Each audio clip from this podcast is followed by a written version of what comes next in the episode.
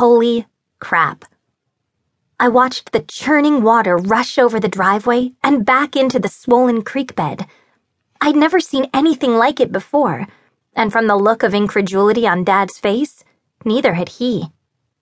Sam and Justin, on the other hand, were enjoying the bizarre scene, wading knee deep into the current with their street clothes on, splashing each other like maniac dolphins.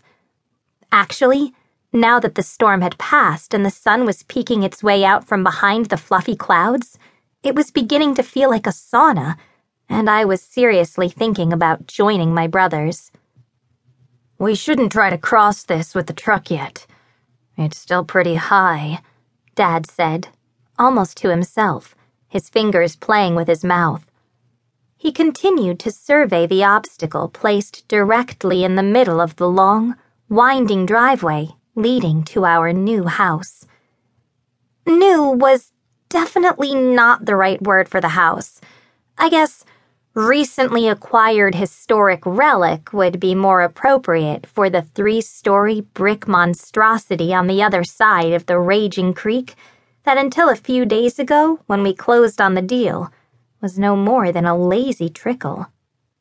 My dad, who'd decided he wanted to raise his kids in the country, uprooting us from our comfortable suburban house in Cincinnati to move to middle of nowhere Ohio, was getting a good dose of country reality. I wondered if he was regretting it. Seeing the distressed look on his face right then, I think he was. I sighed, wishing Mom were here with us. Then it would all be okay. But she was six feet under buried in the cold, dark ground of Mount Hope Cemetery. If she were still alive, Dad would never have taken the stupid job as head of the ER in this forgotten place, and we wouldn't be standing here, trying to figure out a way to cross what looked like a small river to get to our house. My life had been so blissfully ordinary before Mom had died. It was all gone now just like the churning water rampaging over the driveway, disappearing into the abyss of overgrown grass and weeds on the other side. And there was nothing at all I could do about any of it, except watch it disappear. And maybe cry, which I'd been doing a lot of lately. Fortunately, I was getting used to that feeling of helplessness. I had no control over my life, and it seemed as if no one else did either. It was just an illusion, thinking that we could master our pathetic little worlds.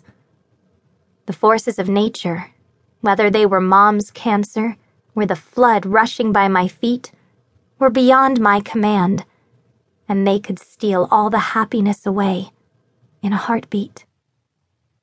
Up until now, I'd put on a pretty good poker face about everything, from this insane move to the boondocks to Mom's five month long battle with the illness that changed and distorted her body before my very eyes. When the end came, there wasn't much left of her, except the brittle and weak shell of her former vibrant self.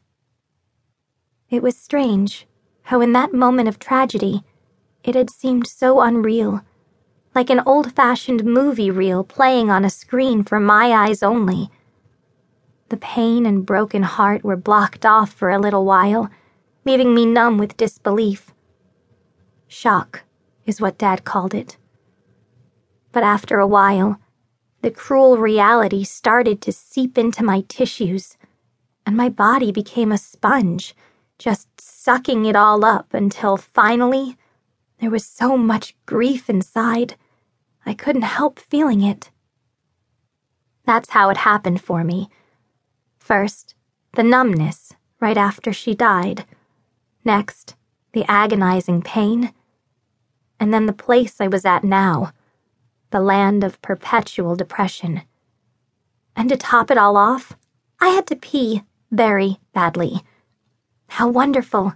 Staring at the rushing water wasn't helping the situation either. Crossing my legs over, I ground my teeth together in discomfort